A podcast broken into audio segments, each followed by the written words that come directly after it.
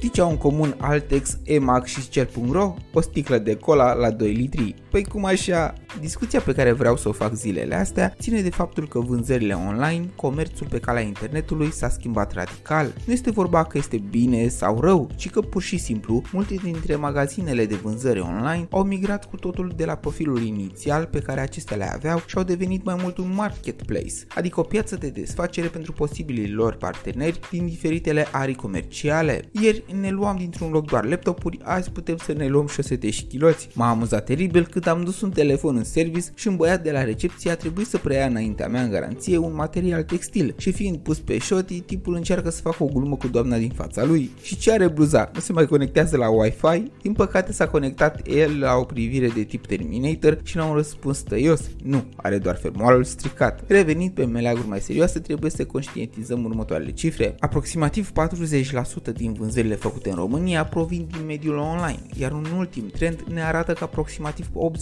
80% dintre ele se întâmplă de pe dispozitivele mobile și că piața per total ajunsese la finalul lui 2021 să valoreze aproape de 6 miliarde de euro. Cine nu ar vrea o bucățică din așa plăcintă imensă? Businessurile s-au adaptat ca să cuprindă o plajă cât mai mare din acea mare de bani și să prindă un bronz auriu profiturilor lor. Așa am ajuns ca platformele online care au îndrăznit să pornească pe drumurile internetului printre primele de la noi din țară au reușit să creeze uneltele potrivite nu numai lor, ci și altor afaceri mai mici pentru a reuși și ei să acceseze numărul în creștere an de an al cumpărătorilor cu sacoșa virtuală, un fel de microeconomie globalizată și interconectată, doar că la nivel național, unde nu prea mai poți face față de unul singur și una dintre variante este să profiți de know-how-ul celor cu experiență. Nu vă înșați, nu sunt tipul capitalismului dus la extrem, dar trebuie să recunosc că buticarii din offline nu au avut aceea soartă, iar marile hipermarketuri i-au distrus nu numai cu magazinele imense, ci și cu cele infiltrate în cartierele noastre. Așadar, cel puțin în privința acestui aspect al concurenței neloiale, online-ul încă stă bine și mă bucur să văd că cei mari, chiar dacă fac profituri uriașe din comisioane și alte taxe, îi permit și unui amic să vândă cu el la aceeași tarabă. Bogdamen sunt și dacă ai observat și tu acest trend, că putem cumpăra online din locuri ciudate roșii pe care să ni le și aducă un curier la celebrele cutii de livrat din cartierele noastre, atunci stai fără grijă. Un producător sau un comerciant a reușit să ajungă la posibilii săi cumpărători. Happy shopping și pe curând!